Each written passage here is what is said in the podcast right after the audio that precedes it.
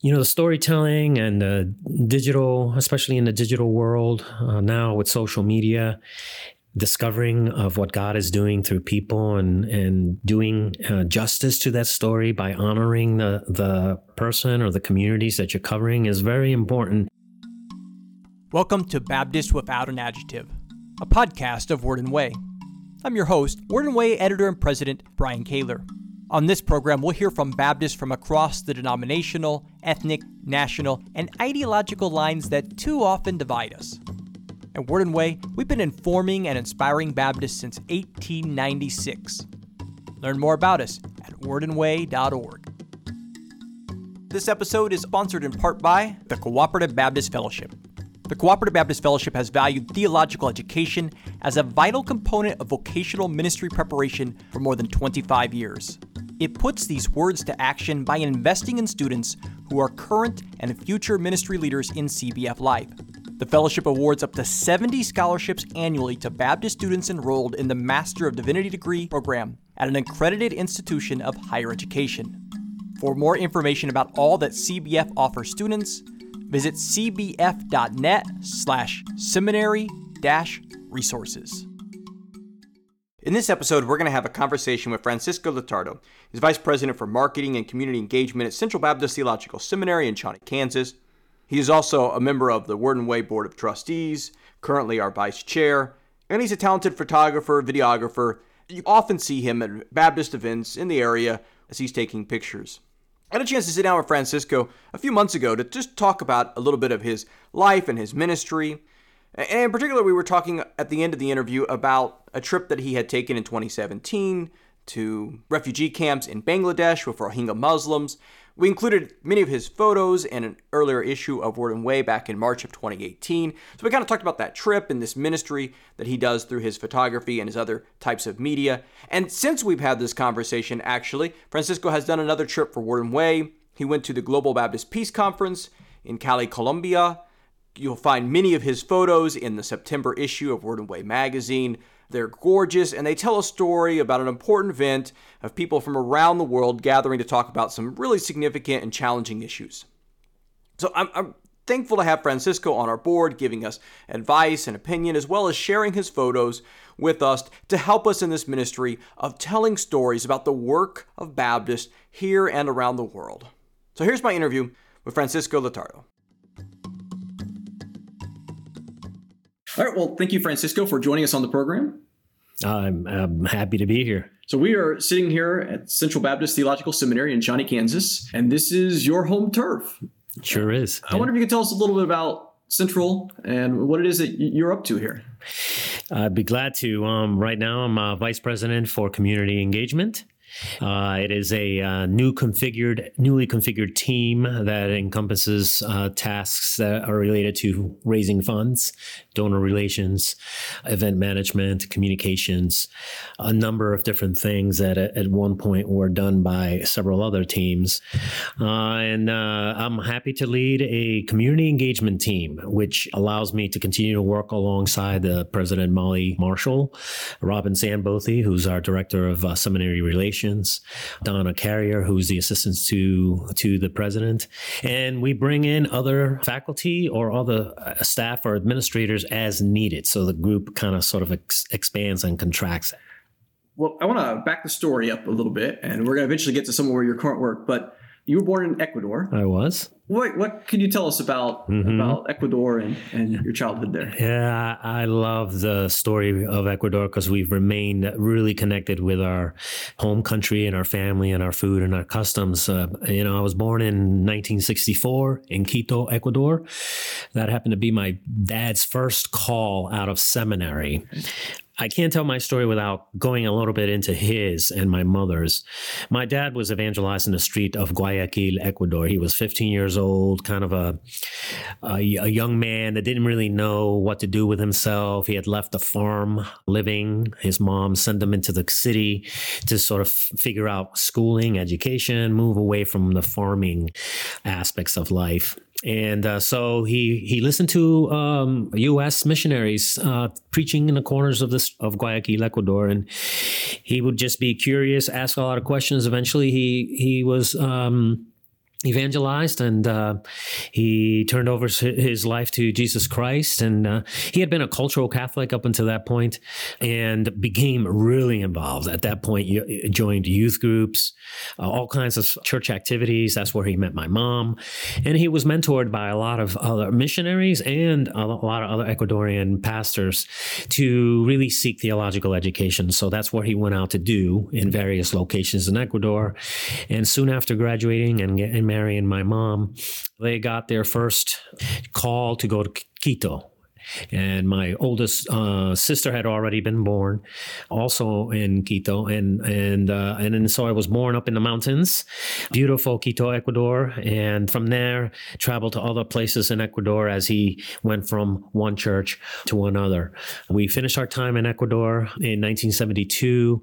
My dad had been pastoring a Christian Missionary Alliance church in Guayaquil, and he had always wanted to sort of pay it forward and had always had this dream to be a missionary himself. And so the best at that time in the early late 60s, early 70s, there was just a lot of Latinos going coming to the U.S., largely from the Caribbean, uh, Puerto Rican, Cuban, Dominican. Of course, there was good uh, there was a good number of Mexicans coming to the West Coast, but he was largely thinking about the East Coast, and he uh, just decided one day to come to the U.S. with a, a visitor's visa and try to scout out opportunities. And he did for about three or four months. He lived in in the Bronx, New York. And out of all that uh, networking, which he's, he's a, a, great networker, he ended up with a uh, an invitation from the Christian Missionary Alliance to come to a church. At that time, they had offered him a Hispanic church start in Rochester, New York. And uh, so he got the official letter back then. That's all you really needed uh, is this call from an organization that says they need you. And he came back to Ecuador and said, "We're moving to the U.S." and so I was just seven years old, six or seven years old, and when when he came back, and um, we kind of turned our life around uh, rather quickly. He resigned from his church in Guayaquil, and just the rest of the time was packing and figuring out what we were going to do here in the U.S. And so in 1972, we flew on February 19th, landed on February 20th of 1972 in the middle of a blizzard in uh, in JFK. We had to spend a few hours at the airport before anybody could come pick us up. And it was just first impressions were amazing about this country and all that we had to, we were just about to experience. And so that's a little bit about his call and and his vision to sort of be a missionary here in the US and really look for ways to be involved in ministry here to help those who were coming to the US to start new lives just like he was just like he and my mom were. Anyway the uh, twist happened. We were we were in in in the Bronx first and then Queens New York for a few weeks until he made reconnected. This is no cell phones. There's no internet. He needed needed to go back to the Christian Missionary Alliance office in somewhere in Manhattan and say, Hey, I'm here. And he did. And when he did that, they said, Oh my gosh, we have totally forgotten that you are coming. And we regret to say the church in Rochester is like, it's no longer a, an option. And so I, I wasn't there, but I can just imagine this awkward silence.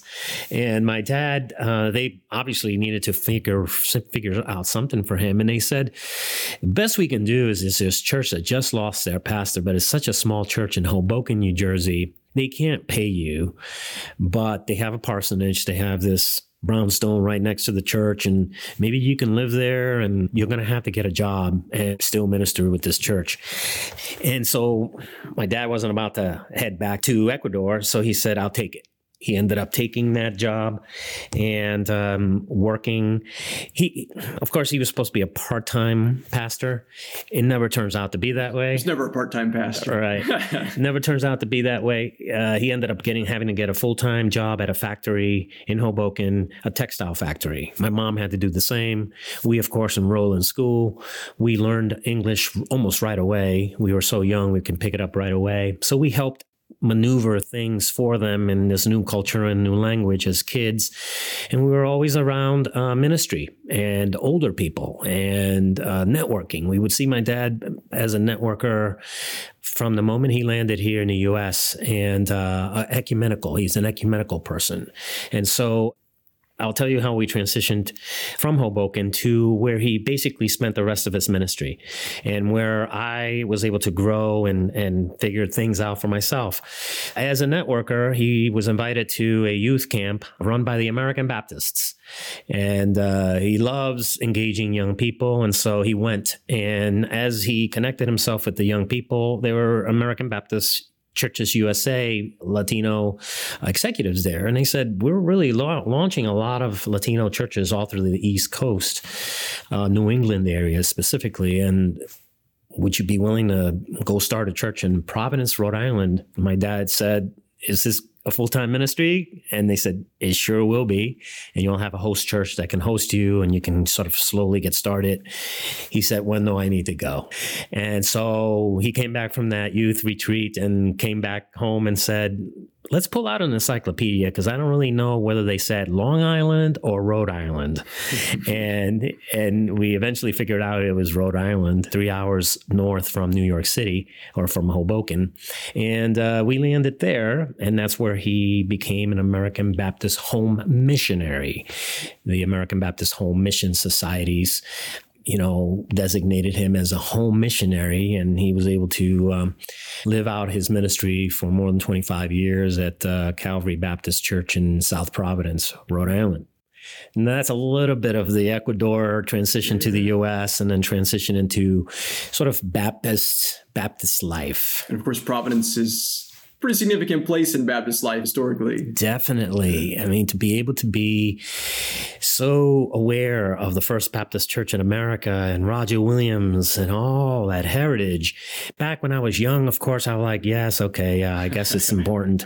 now that I'm deeply involved in Baptist life, going back to Rhode Island, it's like there's, there's, I have to stop and even just from a corner look up at First Baptist Church of America and, and reconnect with the neighborhood where we grew up and the church that's still there that my dad helped to lead with a, a good and vibrant community. It's a fascinating story. I, only knew little pieces of that, so it's exciting to hear some of the the way that that journey evolved for you.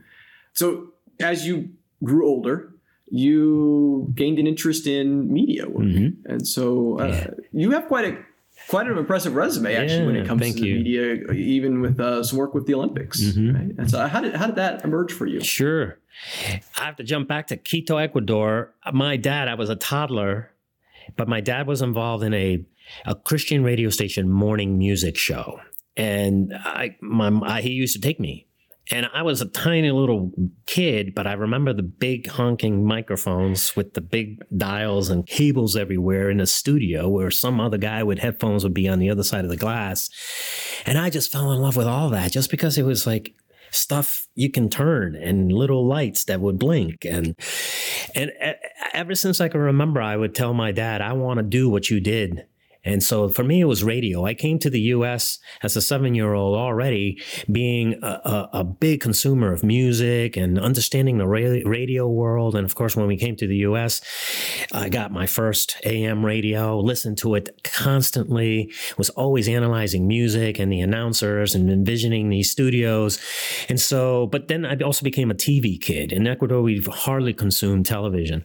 But when we came to the US, I'd hate to say my parents worked full time jobs we came come home from school, the babysitter would sit us down and uh, feed us, but also say, "Here's the other babysitter is the uh, GE TV sitting in the room," and uh, we became consumers of television, and so that's when my my whole visual interest took hold, and uh, I switched from wanting to do radio, although I have done some radio, to just wanting to do television and uh, that's uh, how I got started. I, I attribute it to a good education, but but mostly to an internship, a real intentional, hands-on internship that I had when I was finishing up college in Rhode Island College. I went to several different schools, but I finished up in Rhode Island College, and my advisor said, if you if you think you're gonna make it into the media business without having without having any any hands-on experience. You're you're going to be selling houses you're going to be doing anything else but being in the media world. So the first thing i'm going to do is try to connect you with an internship and i did that. A rather intensive internship where i would have to travel an hour a day from providence to new london connecticut to be a right-hand person to the sportscaster. So we would go out and cover the local college sports run the cameras come back and edit his highlights and give him give him write the script for him basically. All he needed to do is look really really good and get in front of the camera and read the read the prompter. But everything else we did in the background. And so that was that was an amazing experience. And anytime i talk to anybody who wants to do media i say you have to you have to just you get what you put into it. It's i can't say enough about about that kind of experience. That allowed me then to graduate school and immediately land a job. I was interning also at a public a public television station, helping to produce a local a local public affairs program, and a position opened up, and and a friend of mine said you should you should apply for that. I think you would get that, and it was a director's position. I'm like I I have yet to do my first TV gig and you think I could be a television director? And he says, try it. And I did, and I got the stinking job.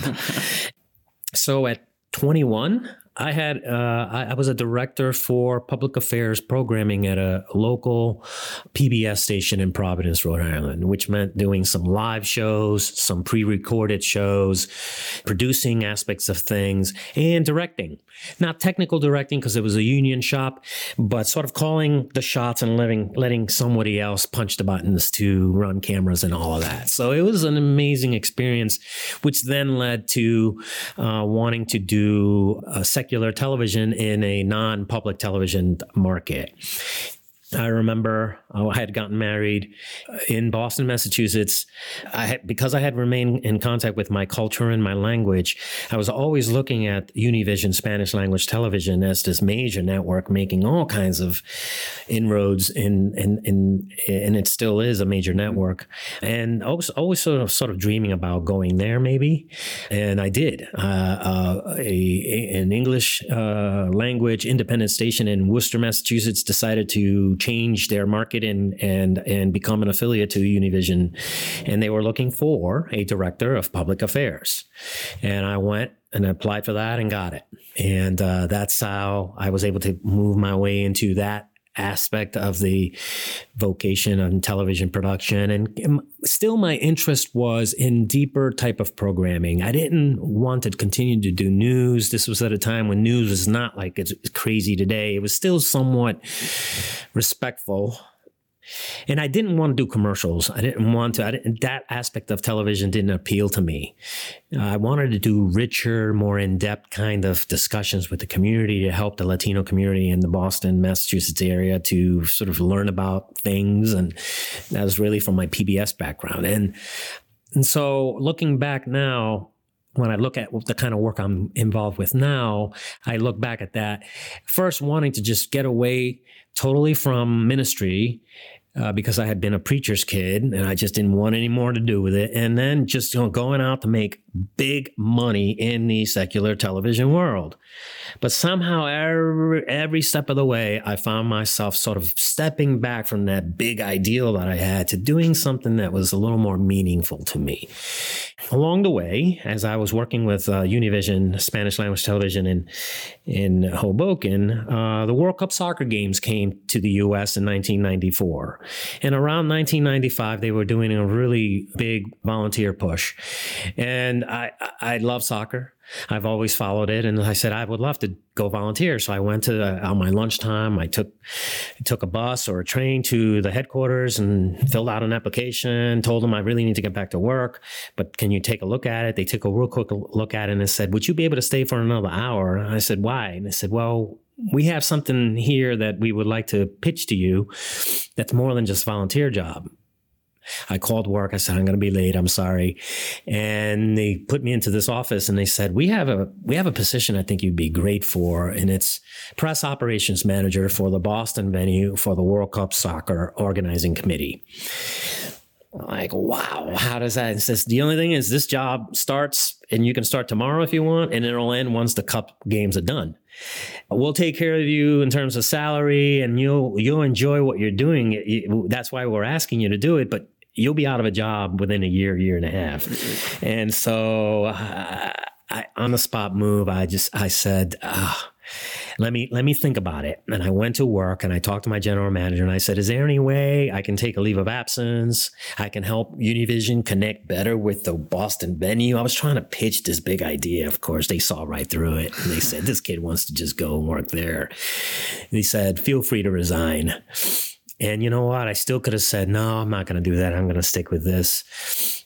At that time, that television station really was asking me to do more commercial work. They had stepped way back from doing their community engagement type of work. Once they got into the commercial world, they got enamored with the money that was involved in that. And so I stepped back and and said, I don't know that this role is really going to go where I want it to or where I would like it to. And I I said, I'm sorry, but I'm I'm going to go and work for the World Cup soccer games. And I did. And that that was an amazing experience working with really basically to help set up a temporary media center facility in the Boston venue. At that point, it was just known as Foxborough Stadium, which is now uh, Gillette Stadium help to recruit tons of volunteers. These games only happen when you have a lot of volunteers come in to do all these different tasks. Help to set up a temporary facility. Got me involved in helping to do uh, structures that were temporary structures but usable structures.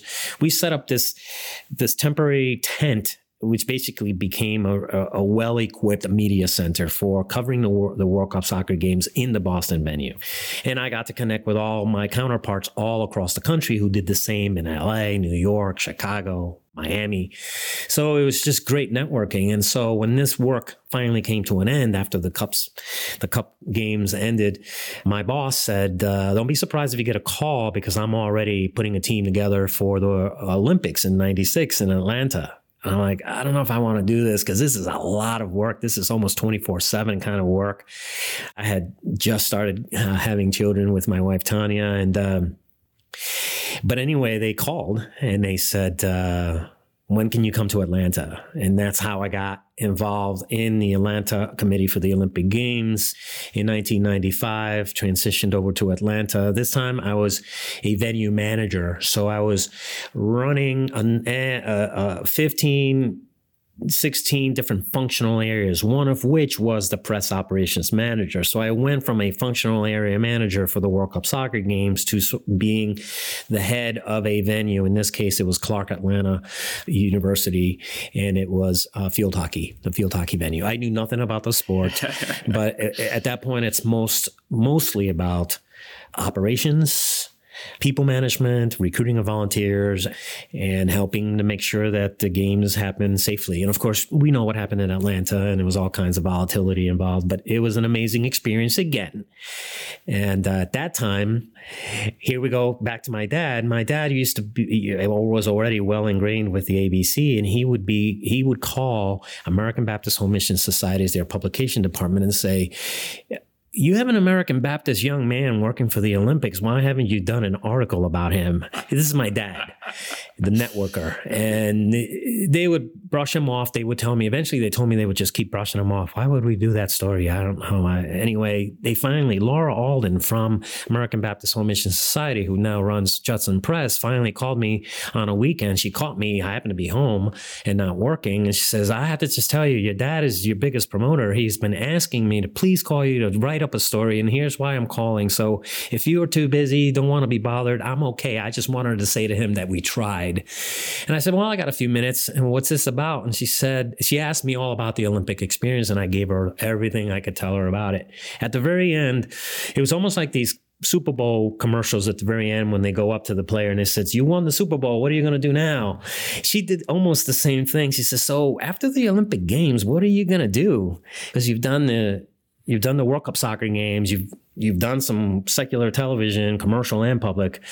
What are you going to do? And I honestly, till this day, I think I was just being a jerk and I blurted out something like, I don't know, maybe the church can use a person with my experience. I was just being I, I think I was this big head at that point. And uh, she said, "Really, you would do that?" She took me serious. And I said, "Nah, I don't. I, I, I just, I'm forgive me. I just said that. I was kind of being facetious." And she says, "No, we, you might be hearing from us." And I said, "Oh, okay, thank you." We finished the conversation. Uh, the time for the games came. We lived through that and we had another six months of of salary to sort of bring everything back to normal in the different venues. And then it was just like the World Cup ex- experience. It's done.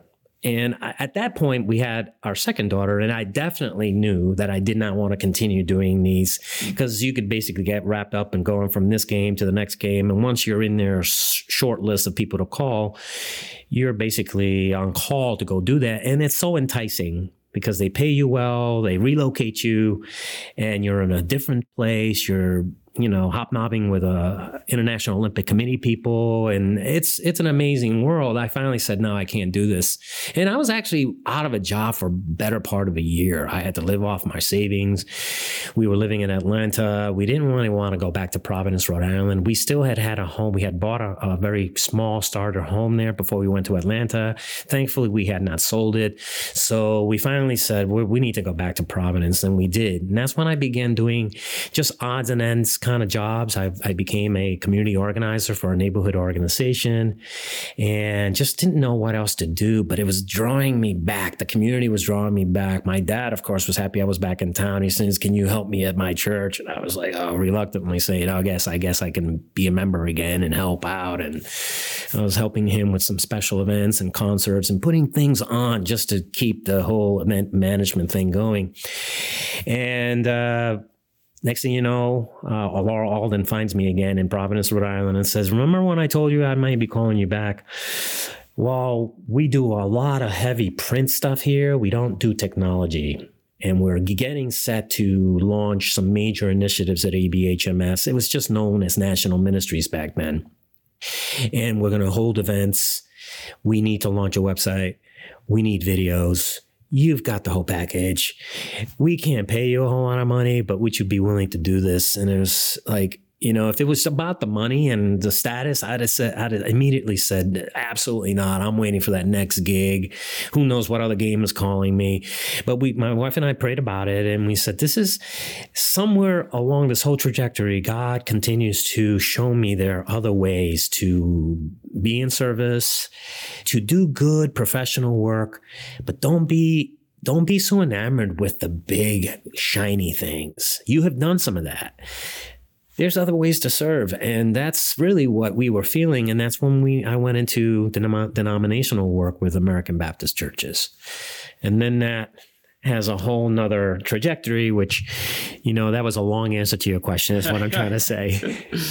Yeah so i mean you've done a lot of work with with american baptists including international ministries. Mm-hmm. and i wonder if maybe there's there's a trip with because I know with international ministries you've been mm-hmm. all over the place, yes, uh, doing various uh, video and photo and, and, and work with them. Is there one that really stands out? Yeah, was really had an impact on you. Almost immediately after starting my executive director at International Ministries, which I I went to after a few years with National Ministries, said, "Don't bring any fancy equipment." This is a relational trip. You're going to Thailand where we have some of the best ministries going. It's kind of a across the board type of ministries that they have. They still do in that area. And they said, we, we don't, I don't want you to film a, sim, a single minute of video or take any shots. This is just relational. You need to get that experience. And I said, okay. I took my camera anyway.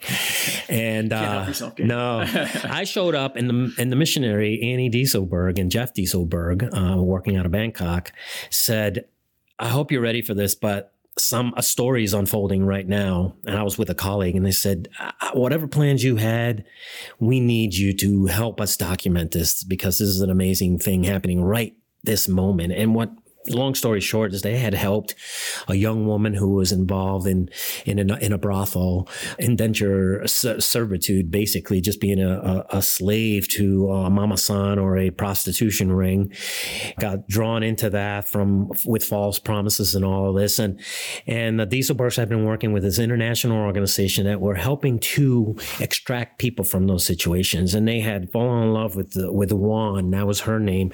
And they said we want to help you get her out of that that and put her into a safe house and see where her life can change. And they they did that, but they that happened hours before a colleague and myself landed in Bangkok. And so they said, "Do you have a camera?" And of course, I had the the most frinky dink camera because I had listened to my boss, and I said, "I'm not going to take any of my professional gear." I said, "I got this thing," and they said, whatever it is, we're going to document this. And that just, it was one of those things where we had this vision about what we were supposed to accomplish. And, but but God was moving in different ways. And That was my first, the first trip where I realized you can do all of the technical planning. You can pack up all your gear. You could have a script ready. You could have all kinds of uh, connections and handlers on the ground to help maneuver all the situations and languages. But especially when you're dealing with the way God moves across the world through people and, and, and sometimes through organizations and people that aren't really even people of faith the spirit is going to move you in a different direction. And that's where I really learned, not just in that particular instance, but in almost every other documentary trip that I went with, with uh, different vendors, different organizations, that uh, yes, you plan, you want to always have a plan, and but be open to how the spirit is leading you. So that story became uh, the World Mission Offering promotional video. The first year I started with IM, it was a big success. They raised a lot of money. It was featured in several different, uh, all of the churches would get it from ABC, and it was uh, featured in various different iterations. So the story went on and on and on, and then we were. It was uh, it was my first international experience crafting a story that we didn't even know existed. Came back prayed about it, try to do the story uh, with some ethics involved. So we weren't abusing one story. So there was a layer of that where how do you just not blur this out and give details and and aspects of stories that really you don't want to do uh, for one or her community or even the partners in Bangkok. You want to really tell these stories in a way that resonate, but aren't really revealing everything that might not be appropriate. So those are that's really where I cut my teeth into in doing these kinds of coverage stories. And and from then, as you said, I, I went to two or three different countries per year to go cover disasters, response, educational uh, stories, health stories, being in AIDS hospitals in the in the middle of Bas-Congo with uh, the missionary Anne and Bill Clemmer while they're holding the hand of a villager that's seconds away from dying, not recording it because it's one of those things that you just want to respect the moment, but the story itself of a human touch on a body that is at the end of life. I'm getting goosebumps even as I describe it. And living in those moments were just powerful. And I said, I don't ever want to do anything else but. And so that's that's how I was able to help contribute to the storytelling and the fundraising and the promotional aspects of, of uh, the International Missions Board of American Baptist Churches. There's so much incredible work. You know, God is at work in across the globe in many ways, and you know, Baptists are being used by God to do a lot of that work, and yet we don't often hear the story. Someone has to be there to help tell the story and to mm-hmm. document. And that's something that you've spent many years doing. Is what we try to do at Word and Way. But it's such an important part of the ministry of of how do we how do we tell the stories of of the way God is at work right now in our own world. Yeah. You know, the storytelling and the digital, especially in the digital world uh, now with social media, discovering of what God is doing through people and and doing uh, justice to that story by honoring the the person or the communities that you're covering is very important. And in this world of fast paced, uh, quick soundbite show up and spray your camera around and then don't even say goodbye, just leave. I would always leave a couple of days ahead of time, even before I would bring out my equipment, because I wanted to sit and have tea with people that were there inviting me in. I wanted to sleep in their community. I wanted to do everything I could so that when I did say, I'm here to ask you a few questions, that rapport and that connection would be much much more rich and you would really get at a deeper part of a story that you wouldn't have gotten to if you had just started immediately turning on lights and flicking on buttons and saying, okay, tell me this, or here's what I want you to say in front of the camera because I already have this video all pre planned. Just read the script. Yeah. Right? yeah. Well, I, I, particularly want to talk about one more trip. Mm-hmm. And you, in, I guess it was late in 2017. Mm-hmm. You were heading over to Myanmar first with, with Central, and Central has a long partnership and a, a lot of work there. And then you did your own trip from there over to Bangladesh mm-hmm. uh, to meet with, to visit one of the, the large refugee camps mm-hmm. with Rohingya Muslims that had fled from ethnic genocide violence there in, in Myanmar mm-hmm. across the border. Uh, we ran several of your photos and a little bit of your story in the March 2018 issue of Word and Way, and and I've seen you present some other the photos elsewhere as well, and they're they're, they're beautiful, mm-hmm. haunting sometimes, mm-hmm. but beautiful images. And I wonder if you can talk a little bit about that trip. Yeah. First of all, you know, just even why you decided to go in that process of. Yeah. In my increasing uh, responsibilities here at the seminary, I've had to step back a little bit from a lot of the overseas trips, although I have gone to Myanmar as a result of our connection, as you say, with uh, Myanmar Institute of Theology and a number of students that we help grow in theological with theological education. This was a, actually a trip where we were, President Molly Marshall and myself were going to document some of the stories of the students that have come through here.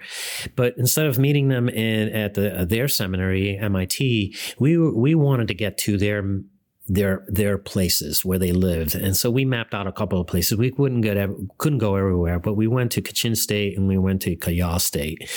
And so there's there's several months of planning of that. At the same time as that is being planned, the news cycle started talking about this massive migration of people that were leaving, as you described, uh, genocide in in Rakhine State in in Burma wow, it was just one of these moments that I didn't want to, in these situations, you don't want to just insert yourself into the situation and just become one more person in the way.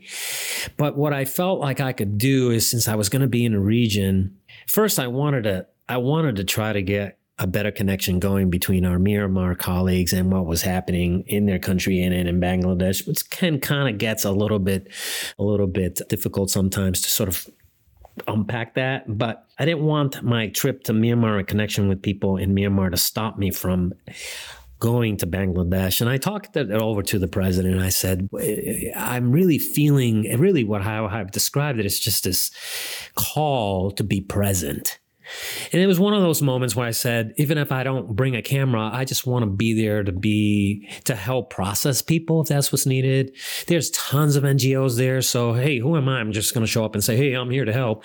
You know, that's usually the mentality is like, you know, savior complex. You know, show up and here I am.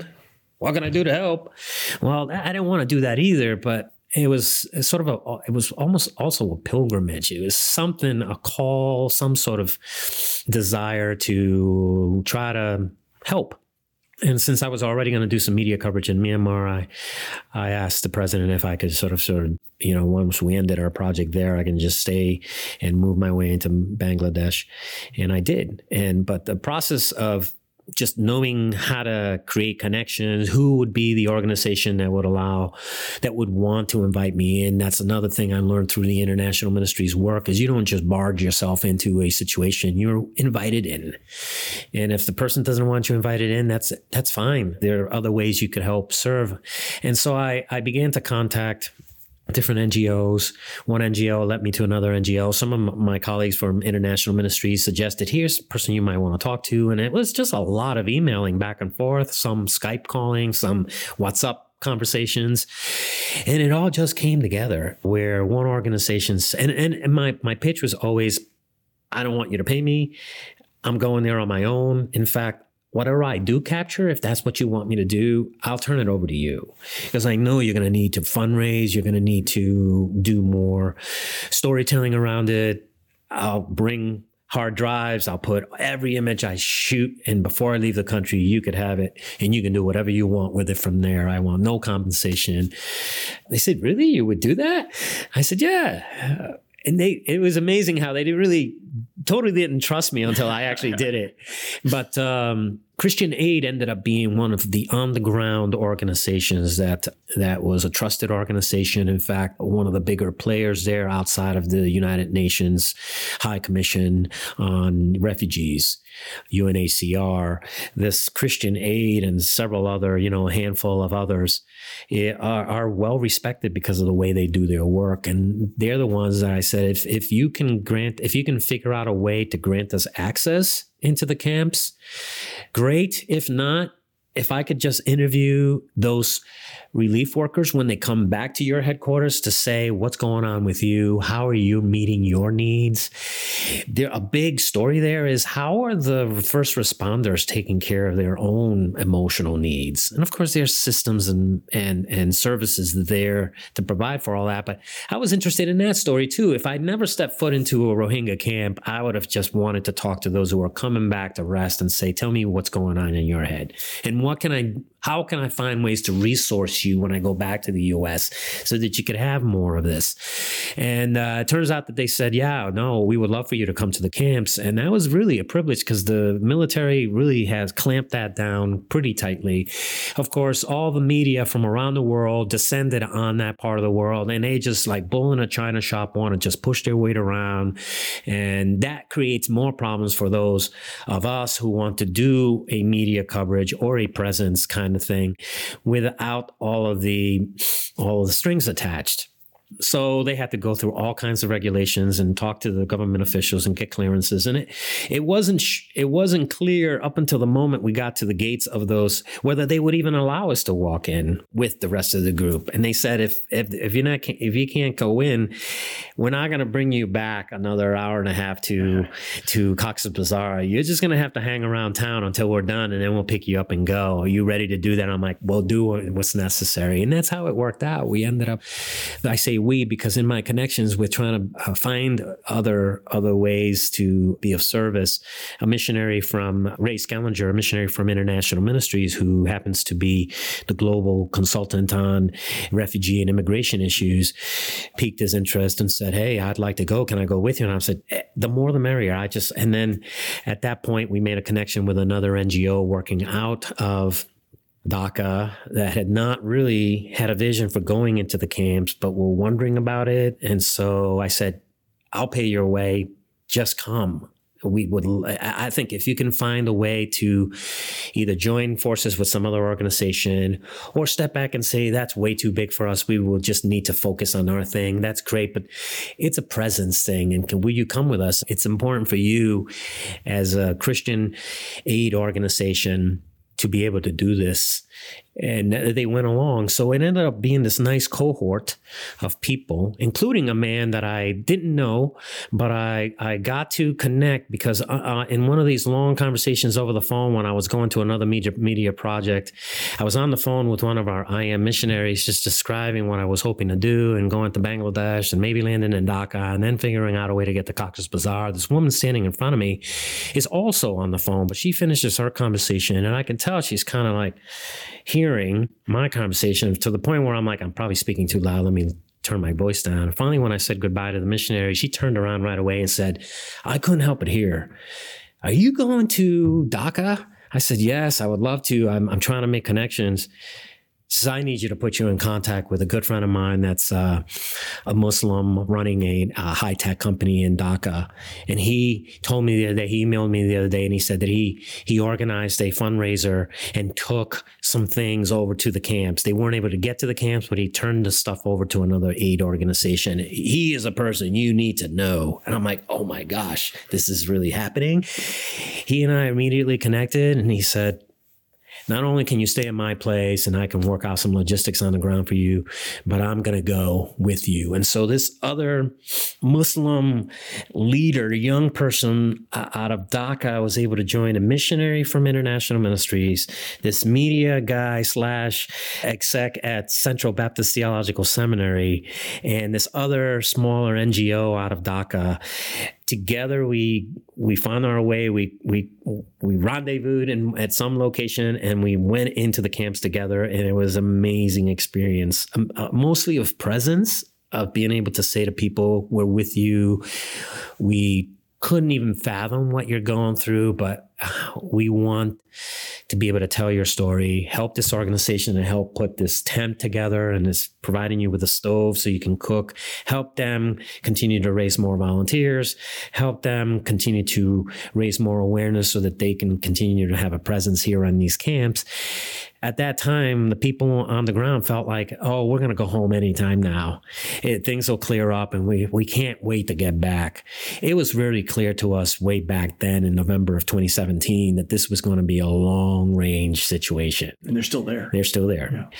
And so we got to go to several different camps, including Kutupalong, which is one of the largest camps where as far as the eye can see, you can see these temporary shelters and, and clinics and schools and hygiene stations stations. It's an amazing little city and world all on its own with very rustic situation and living. It's a rough situation for for the for for the refugees, of course, and those who are giving of themselves to be volunteers there. A lot of them Muslim young people who left work in Dhaka and other places to be translators, media people, logistics people for all the NGOs. And that was another inspiring story is to see this generation of young people didn't have to leave the comfort of their universities, colleges, high tech jobs, whatever they wanted, they were looking to do to better the whole country of Bangladesh to go meet the needs of this invading force. I mean, there are some people who talk to uh, talk about the Rohingya as this invasion, right? We hear that here in the US too.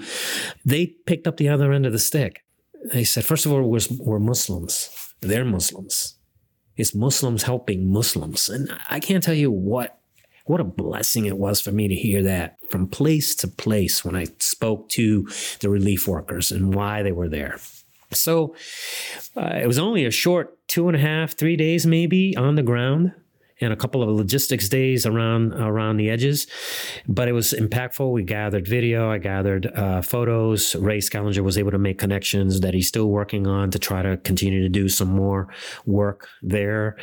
I met with, believe it or not, some people who were refugees, young people, and you wouldn't believe in the refugee camp there's more cell phones than here in the U.S. It's just an, an amazing thing. The cell phones are everywhere outside of the U.S. It's not a it's not a status thing. It's just a somehow they're all over the place. And I saw people using their phones, children even, to record things. And I would gravitate towards them and say, What are you doing? Let me see what you're doing. And uh, the idea dawned on me there are creative people here stuck in this no person's land. They have lost all everything but they have tools, they have the ability to tell a story. They could either draw a picture, write a poem, shoot a video with their cell phone. And my thought was the next time I come back, well, the one of the things I want to do when I go back to the US is try to see if we can figure out a way to find find funding, not to go with our own idea of what we want to go produce there, but say here's some techniques, here's some skills, here's some equipment that we'd like to ask you to use in the shaping of your own stories. So that they can do it in their own voice they can do it in their own pace they can do it in their in, in in their own style even. And then empower them to do that. It could be a way to help people figure out that's, something i can do for a living. It could be a way for them to continue to tell their own story to document things that have happened for future generations. And uh, so that's still the vision to try to go back there with the connections that I was able to create with people in the camps and the NGOs surrounding the camps or in service to the people in the camps, trying to uh, see if they're willing to pick up portions of this so that it happens out of their energy and not mine. Yeah, and, and you're talking about that process of you know helping helping people tell their own story, you know, with their own voice. Uh, and as one of the things I appreciate about your work is the, the attention, the cultural sensitivity, and the understanding that we're telling a story, but we don't want to exploit the other, for, you know, for our benefit. Mm-hmm. Uh, when I've heard you present some of your photos before, you've talked about also about you know showing your camera and making sure that you have some sort of permission mm-hmm. instead of just going around and taking pictures. Right. Uh, of making sure that people are, are mm-hmm. uh, and some of them would pose, and, and it's yeah. interesting to see some of their faces and, and the emotion, the different yeah. types of expressions that they would give you for the camera. But I think that's that's important as particularly for maybe for Christian storytellers that you know we have this ethical way of telling the story, mm-hmm. and that we're not exploiting right those that were that are there that are living through these circumstances. Yeah. And I appreciate that sensitivity that you bring yeah to these projects. Yeah, that I talked about being invited in. A look can invite you in. When they pose, invites you in because they know, oh, and a big smile invites you in. And I still go and point to my camera and nod. I can't speak their language; they can't speak mine. But it's the international. Hey, I'm ready for your. I'm ready for the shot. And then there are pictures that I never reveal. They're just pictures that stay in my light Lightroom files that I hold dear, moments that I really, you know, I got to get emotional here, moments that you say, I don't, I don't want to reveal that. I'm not, it doesn't need to be revealed. It spoke to me in a way that's powerful. I can tell that story in some other way. I I try to get a person's name and then when I, uh, when some of them through a translator would roughly tell me what their name is, I would write it down, and those are the names I'm using. Some I probably butchered, but some, the idea for me is for for me to leave a listener to the story with a face and a name that they can then pray for, think about, advocate for. And that's makes all the difference. When you just hear a story where you don't have a connection with a community, a person, a face, a name, an age, whatever, you can easily just get all that mixed in with all the other signals we get bombarded with. But when you walk away with a name, an age, a condition, you kind of connect that with somebody you know or a situation that's dear to you and you say you know that's like my grandmother. That's a grand that could be my grandmother right there and i want to i want to pray for that person.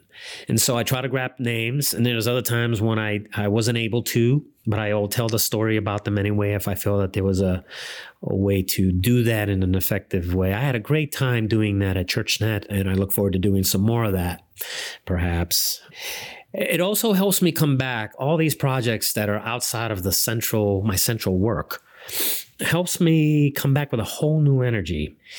You know i have i operate on two sides of my brain. I can get really heavy into administration strategy thinking plotting timelines deadlines all of that. That's what made me survive the olympic games and the world cup soccer games. It was nothing but project management and sprinkled in with some great sports uh, exposure. Uh, the uh, the role that I have now is a lot of that heavy sort of administrative uh, strategy stuff. But what what I was able to convince and and ask the president here to allow me to do is um, I haven't done it in a bit, and I'm looking to maybe ramp up some more of my overseas work as as the same as that's at the same time as I continue to do my role here is to give me the space to be able to take on a project whether it's my own desire to go somewhere or because I'm piggybacking off of a project that we're already doing here, or because a client says, Hey, I need you in XYZ place. Can you go with me? I always run that by president here. We try to find connections and that exposure allows me to come back with a whole nother set of energy to tackle the boardroom stuff and the things that are also very important, but that require uh, a sense of reality you come back with when you ex- are exposed to situations like that you come back and you think this issue or we think it's a big issue here that's that's a no-brainer. That's something we can easily fix. We're blessed to be able to have the resources and the thinking and the space to be able to do some of these things together. So i like to think that this world of digital storytelling in uh, cross-cultural storytelling community engagement then blends into my work here as a leadership team lead uh, member with the seminary now looking to take us to you know other directions and and and ramped up programs and connections. So uh, it's a blessing to be involved in this uh, ministry one that i swore way back when when i first left home and said mom dad thank you for everything you've done for me I love the people at church, but I don't ever want to do anything with church or anything that promotes the church. And look where I find myself today. And they're proud. They're excited. yeah. my dad is still, you know, uh, my biggest promoter. There you go. Well, yeah. Very good. Well, thank you, Francisco, so much for your time, for being here on the program, for all the work you do, for your service to Word and Way as a trustee, as well as letting us use those photos. We look forward to mm-hmm. to using more from you in the future. You, you made a comment about presence, mm-hmm. uh, and, I think that's something that you also then help us by printing the photos so that those who can't travel still have a sense of presence. Yeah. They can see this isn't just Mm-hmm. some some nameless big problem that they might hear a little blip on the news. But like you Mhm. said, there there are real people, real names, uh, Mhm. and we can look at them Yeah. and to learn about them. And I think that's that's such an important ministry of storytelling that you're helping us do. So thank you so much for You are welcome. It's my pleasure. Thank you for allowing me to tell bits of my story and uh, for what you're doing at Word and Way, the way you're leading it, and this this great podcast resource that you're now is just one more way for people to learn about what's happening in Baptist life and uh, uh, find yet new ways to connect. Well, I hope you enjoyed this episode of Baptist an Adjective. You can learn more about Central Baptist Theological Seminary at cbts.edu. As always, you can find us at wordandway.org, and don't forget to check out our sponsoring partner for this week's episode, the Cooperative Baptist Fellowship at cbf.net. If you've enjoyed this episode, I hope that you will share it with your friends on Facebook, head over to iTunes or your favorite podcast platform and write a positive review to help more people to find the show. You can find easy to share links at podcast.wordandway.org. If you have any comments or feedback, please send them to me at bkaylor at wordandway.org. And if you'd like to give to support this program, we greatly appreciate it. All you have to do at wordandway.org is hit the donate button, and whatever you give there will help support the production of this podcast, as well as our website and our monthly magazine. Thanks for listening.